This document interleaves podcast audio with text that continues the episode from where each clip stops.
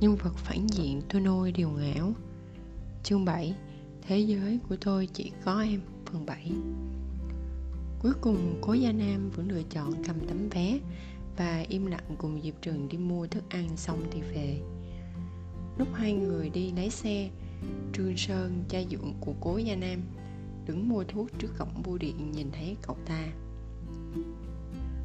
Cố Gia Nam hiện giờ đã ăn mặc khá hơn ngày xưa rất nhiều. Lúc không mặc đồng phục của trường, cậu ta mặc áo phông trắng sạch sẽ và quần bò. Cậu ta đứng bên cạnh Diệp Trần, cúi đầu nói chuyện. Cố Gia Nam cao hơn Diệp Trần một chút. So với con trai cùng tuổi thì không cao lắm, chăm mãi mới có được tí da tí thịt, không gầy guộc như hồi mới gặp nữa.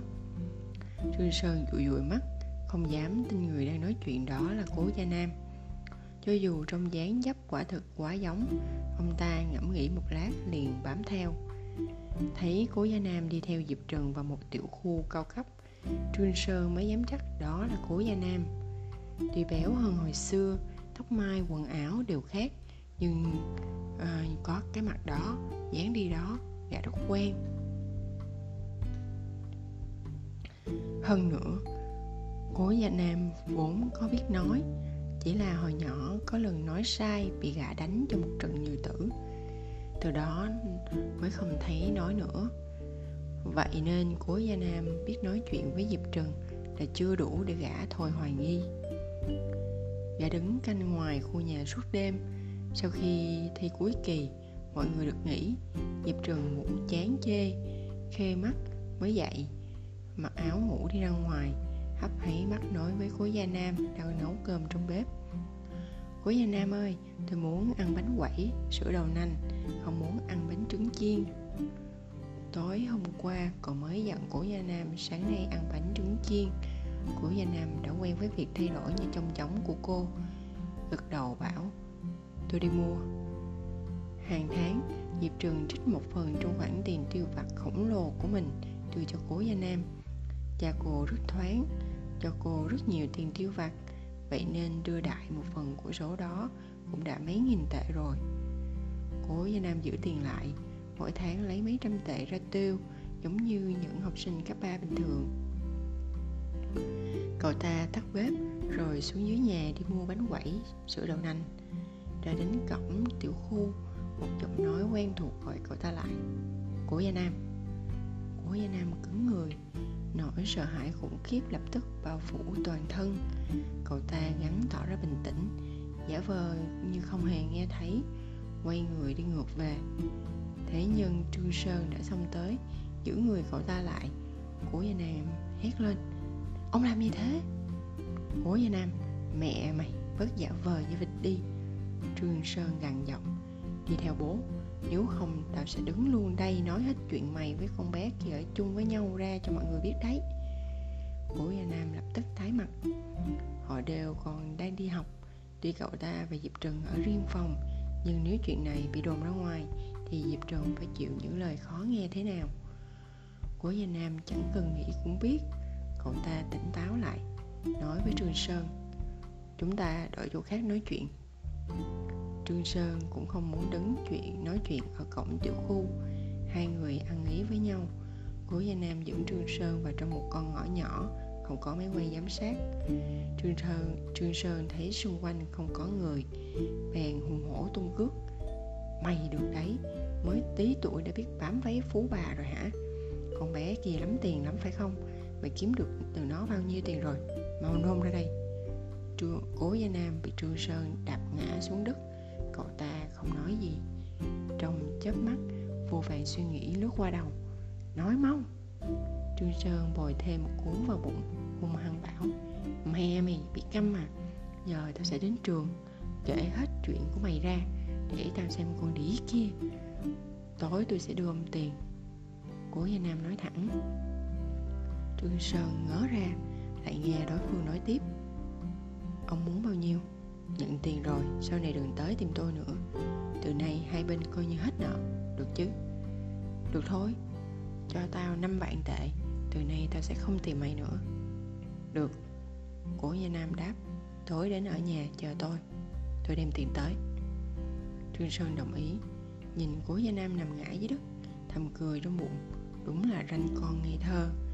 Nếu thực sự có thể đưa cho gã 5 vạn tệ thì sao gã có thể nhả con gà đẻ trứng vàng này ra chứ?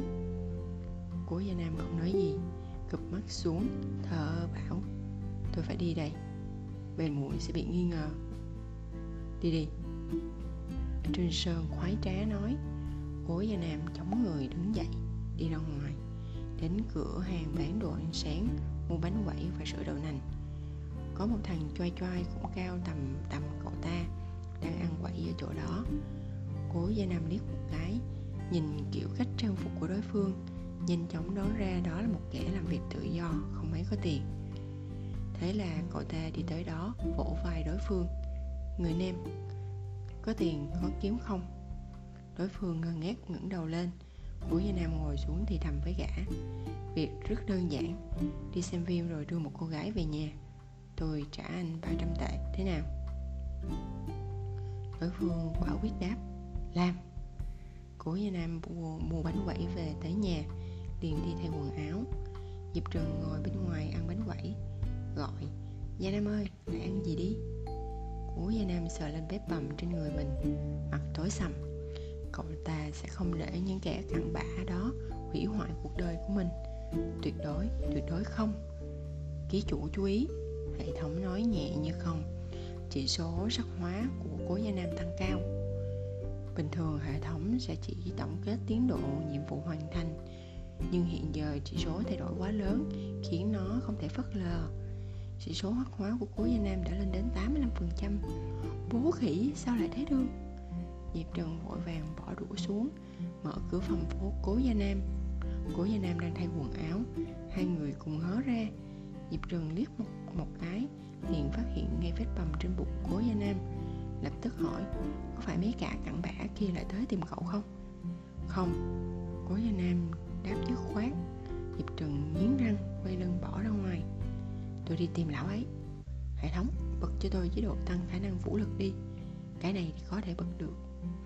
Nghe hệ thống đáp như vậy, Diệp Trường liền tăng thêm quyết tâm để đánh nhau với Trương Sơn. Cố Gia Nam vội vàng chạy tới giữ Diệp Trường lại. Không cần, ông ấy đi rồi. Đồ con rụt cổ, Diệp Trường vùng vằng đẩy cậu ta ra. Tôi phải đi đánh chết lão đó. Cậu khỏi phải lo, tôi đi tìm lão ấy tính sổ. Diệp Trường rất khỏe, thấy sắp không giữ được cô, Cố Gia Nam bực mình, giật tay kéo cô ôm chặt vào lòng, cả giận quát, cậu mau dừng lại cho tôi. Boss nổi giận rất có uy. Diệp Trường lập tức ỉu xìu, ngoan ngoãn nấp trong ngực Cố Gia Nam. Lúc này, Cố Gia Nam mới để ý chuyện gã đã kéo người ta vào lòng, vội vàng bỏ tay ra, đỏ mặt bảo, tôi bảo ông ấy đi rồi, thực sự không có chuyện gì đâu. Diệp Trần không nói nữa, quả thực cô cũng không đủ khả năng để đánh chết Trương Sơn. Cô ngoảnh mặt đi nghĩ cách, không thể để Trương Sơn tiếp tục quấy rối Cố Gia Nam. Cô sẽ đi tìm người ép Trương Sơn và mẹ của Cố Gia Nam phải cho người khác nhận cậu ấy làm con nuôi, tìm một người nhận nuôi Cố Gia Nam, sau đó cô sẽ tự chăm lo. Với đôi vợ chồng hám của sợ rắc rối đó thì chỉ có thể tìm một người đủ máu mặt để dọa họ, rồi cho thêm chút tiền, chắc chuyện sẽ xong xuôi. Cần phải đủ máu mặt, biết tìm ai đây? Diệp Trần toàn quen lũ bạn vớ vẩn, một đám côn đồ, rõ ràng không thể đe được loại cáo già lão làng như Trương Sơn. Diệp Trần không thể đi tìm cha mình xin giúp được, cha mẹ cô ngoài chịu bỏ tiền ra thì chẳng lo lắng gì cho cô cả. Hơn nữa, nếu cô công khai quan tâm Cố Gia Nam trước mặt mọi người thì có vẻ cũng không tốt cho lắm. Diệp Trần nghĩ tới nghĩ lui, cuối cùng nghĩ ra một người, Chu Ngọc Thừa. Chu Ngọc Thừa lúc nào cũng có vệ sĩ đi kèm, nhờ cậu ta đi trợ uy thật quá chuẩn. Tới lúc đó, chỉ cần Chu Ngọc Thừa dẫn mấy tay vệ sĩ đến đáy ngồi, chắc chắn vợ chồng Trương Sơn đến cửa cũng chẳng dám. Tiếp theo, còn phải tìm một người đáng tin cậy nhận nuôi Cố Gia Nam. Chuyện này không có. Hơn nữa, Chu Ngọc Thừa chắc cũng đoán ra cô và Cố Gia Nam có qua lại với nhau, không cần phải giấu giếm. Nghĩ đến đó, Diệp Trần liền quyết định gọi cho Chu Ngọc Thừa. Kết quả không gọi được. Dãy số này là Diệp Trường vất vả lắm mới lấy được, nhất định là số thật. Không gọi được, rất có thể là vì đã bị kéo vào danh sách đen. Thế là Diệp Trần bạn lấy điện thoại của Cố Gia Nam để dùng. Qua Quýt bảo, cho cậu mượn điện thoại tôi dùng đấy. Cố Gia Nam một tiếng. Cô bạn cầm điện thoại bấm số của Chu Ngọc Thừa. Chu Ngọc Thừa, Diệp Trần. Chu Ngọc Thừa bị bất ngờ, bởi vì đây là điện thoại của Cố Gia Nam.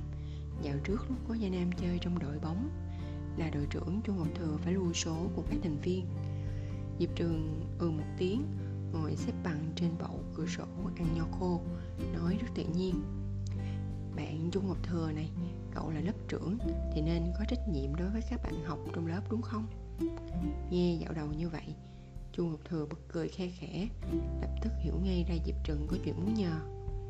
Cậu ta để mắt quan sát Diệp Trần suốt cả học kỳ, từ lâu đã nhận ra Diệp Trần hiện tại cực kỳ thú vị. Thế là cậu ta tựa lưng vào ghế, xoay xoay bút. Tôi không có trách nhiệm với cả lớp đâu, tôi chỉ muốn chịu trách nhiệm với cậu thôi. Cụ khổ. Diệp Trần bị Chu Ngọc Thừa làm giật cả mình, nho khô hốc trong cổ, ho khụ khụ liên tục. Chu Ngọc Thừa bật cười khe khẽ, thủng thẳng bảo, sau này cậu nói vòng vo nữa thì chớ trách tôi dọa cậu nhé. Xin lỗi. Diệp Trần ngừng ho, chặn lời trước. Quả thực tôi đang có việc muốn nhờ cậu giúp đó. Nói đi. Diệp Trần kể vắn tắt lại sự tình.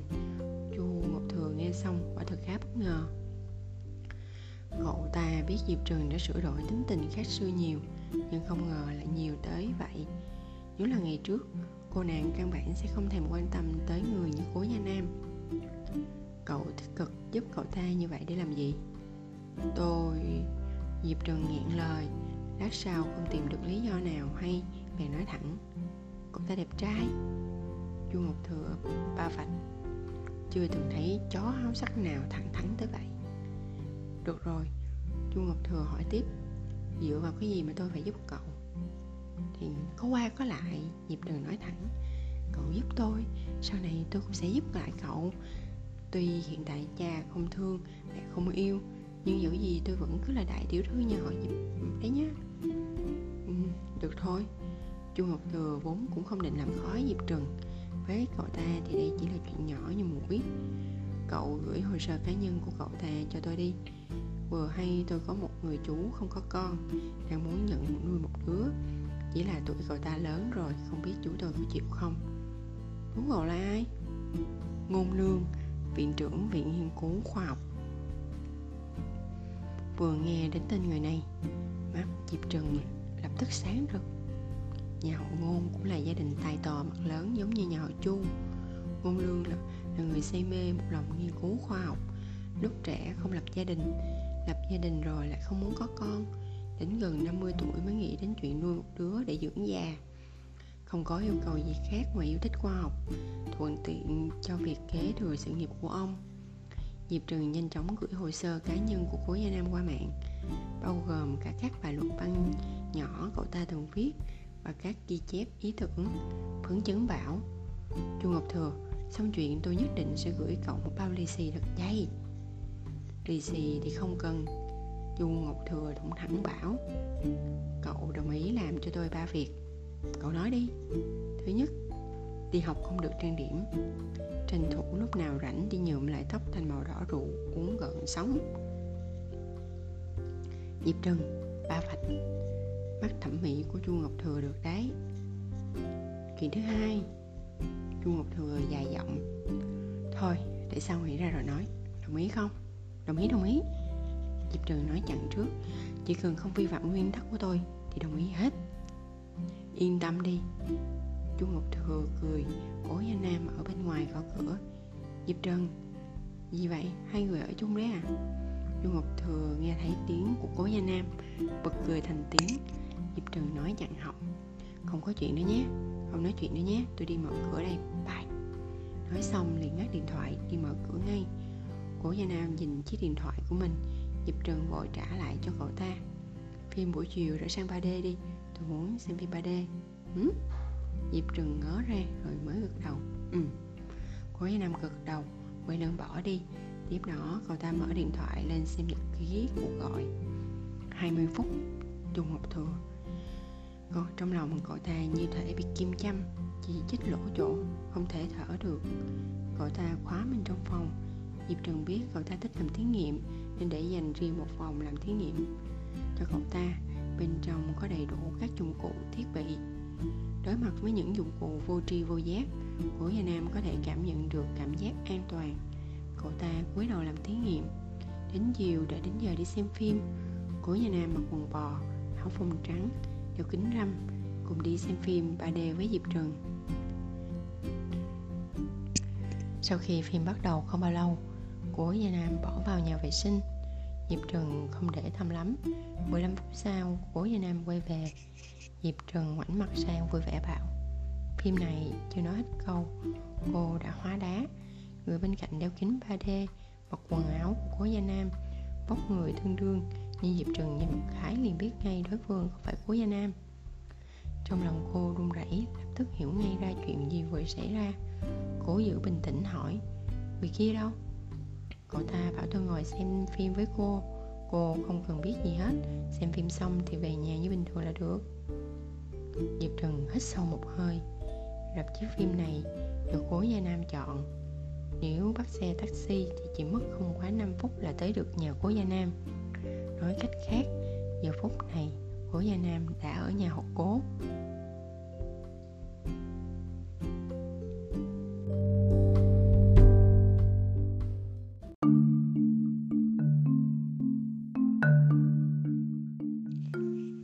Nhân vật tôi nuôi đều ngẻo. Chương 8: Thế giới của tôi chỉ có em, phần 8. Cố Gia Nam đã thỏa thuận trước với gã cho ai kia hẹn gặp nhau ở nhà vệ sinh. Đổi quần áo xong, Cố Gia Nam liền rời khỏi đó, chạy tới nhà họ Cố.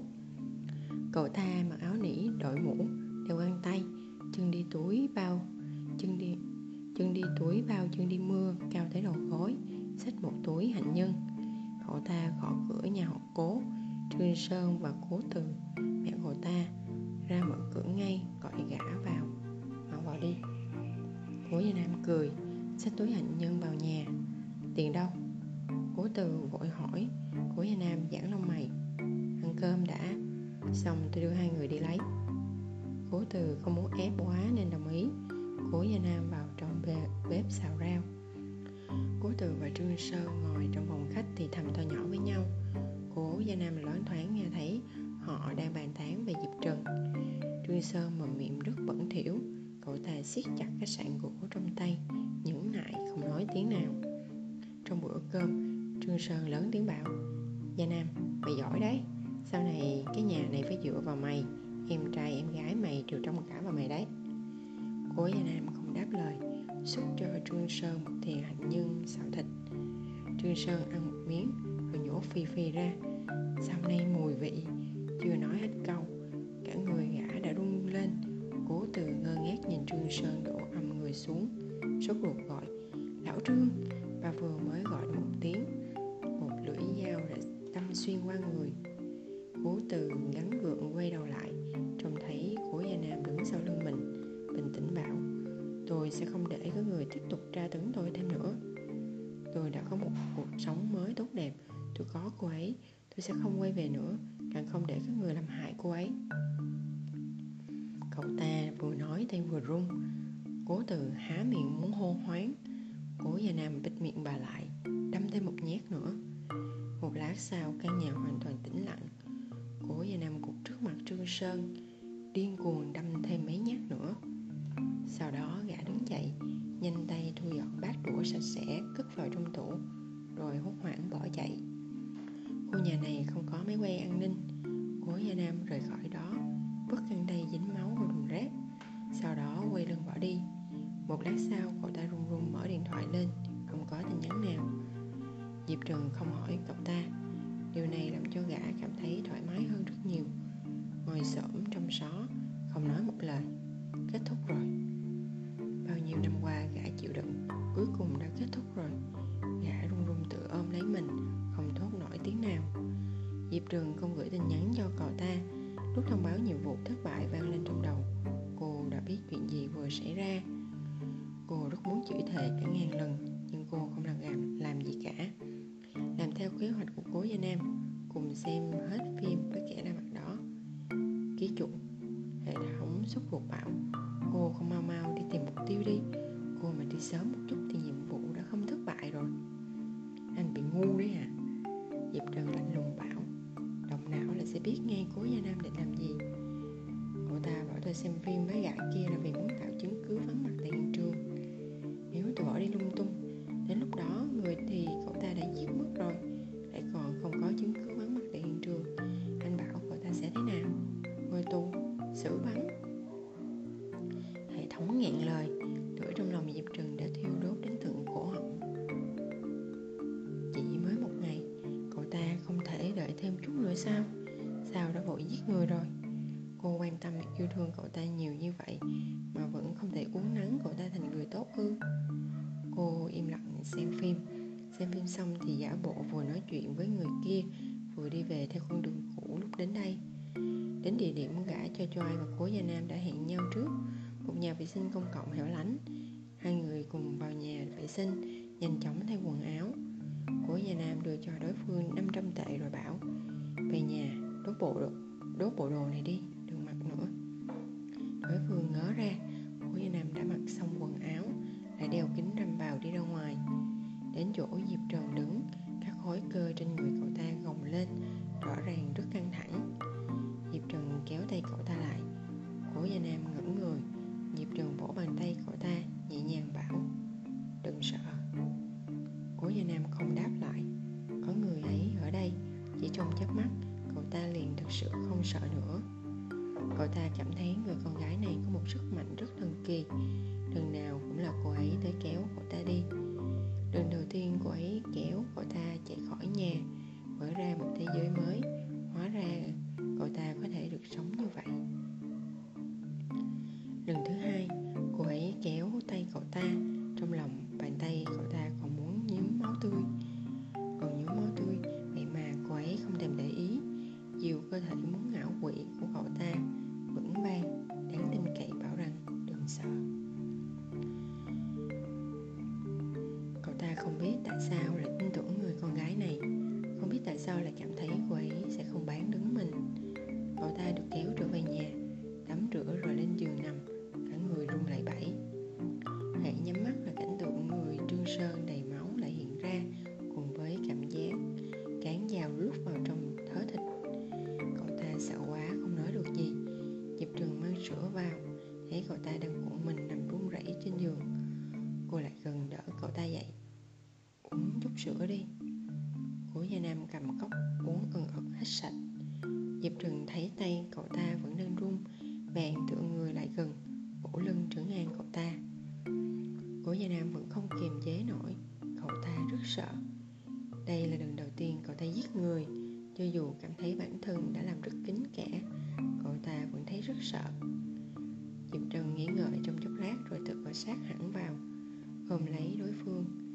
Khi sự ấm áp hùng dũng tiến công vào cơ thể, Cố Gia Nam ngẩn ra, cuối cùng cũng ngừng run. Gã tự cầm lên đầu vai Diệp Trần, cảm nhận sự dịu dàng ấm áp của cô. Bàn tay vỗ nhẹ nhẹ lên lưng gã, thủ thỉ bảo, đừng sợ, tôi ở đây rồi. Tôi giết người.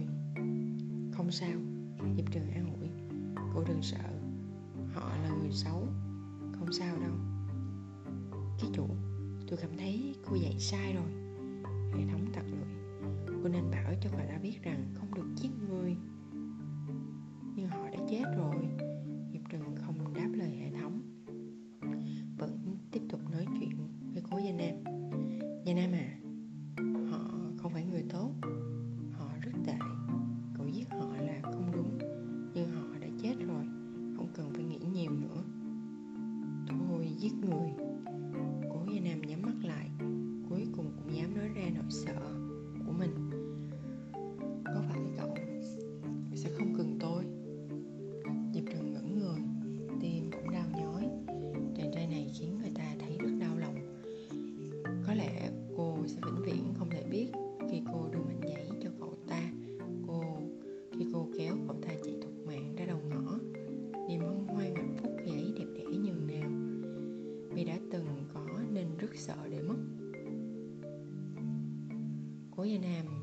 rất rõ ràng rằng gã không thể quay về những ngày xưa của ấy nữa. Gã chỉ có thể giữ chặt lấy cọng rơm này như kẻ chết đuối vớ được cọc, cho dù cọng rơm ấy không biết của ấy quan trọng như nào.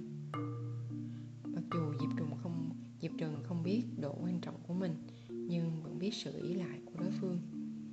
Cô ôm gã dịu dàng bảo: Gia Nam à, tôi sẽ không vứt bỏ cậu đâu. Tôi đến thế giới này là để gặp cậu mà. Cố Gia Nam không đáp lời. Cậu ta không kìm nổi bật khóc nức nở. Nước mắt của cậu ta rơi trên vai Diệp Trần. Hệ thống bỗng nhắc nhở: chỉ số hắc hóa đang giảm mạnh, 80%, 70%, 60%, 20%, 10%, 9%, 3%, 2%, 1%. Hệ thống hét lên ngạc nhiên: chỉ có 1%, ký chủ thật là lợi hại. Tuy nhiệm vụ này thất bại, nhưng lại hoàn thành vượt mức nhiệm vụ giảm chỉ số hắc hóa. Tổng hệ thống quyết định khen thưởng ngày 10 điểm tích lũy. Mời ngày nhận nhiệm vụ của giai đoạn tiếp theo. Nhiệm vụ 1: giữ gìn tư tưởng của nhân vật phản diện để nhân vật phản diện trưởng thành một cách bình thường, giảm chỉ số hắc hóa về 0. Nhiệm vụ thứ 2: phòng ngừa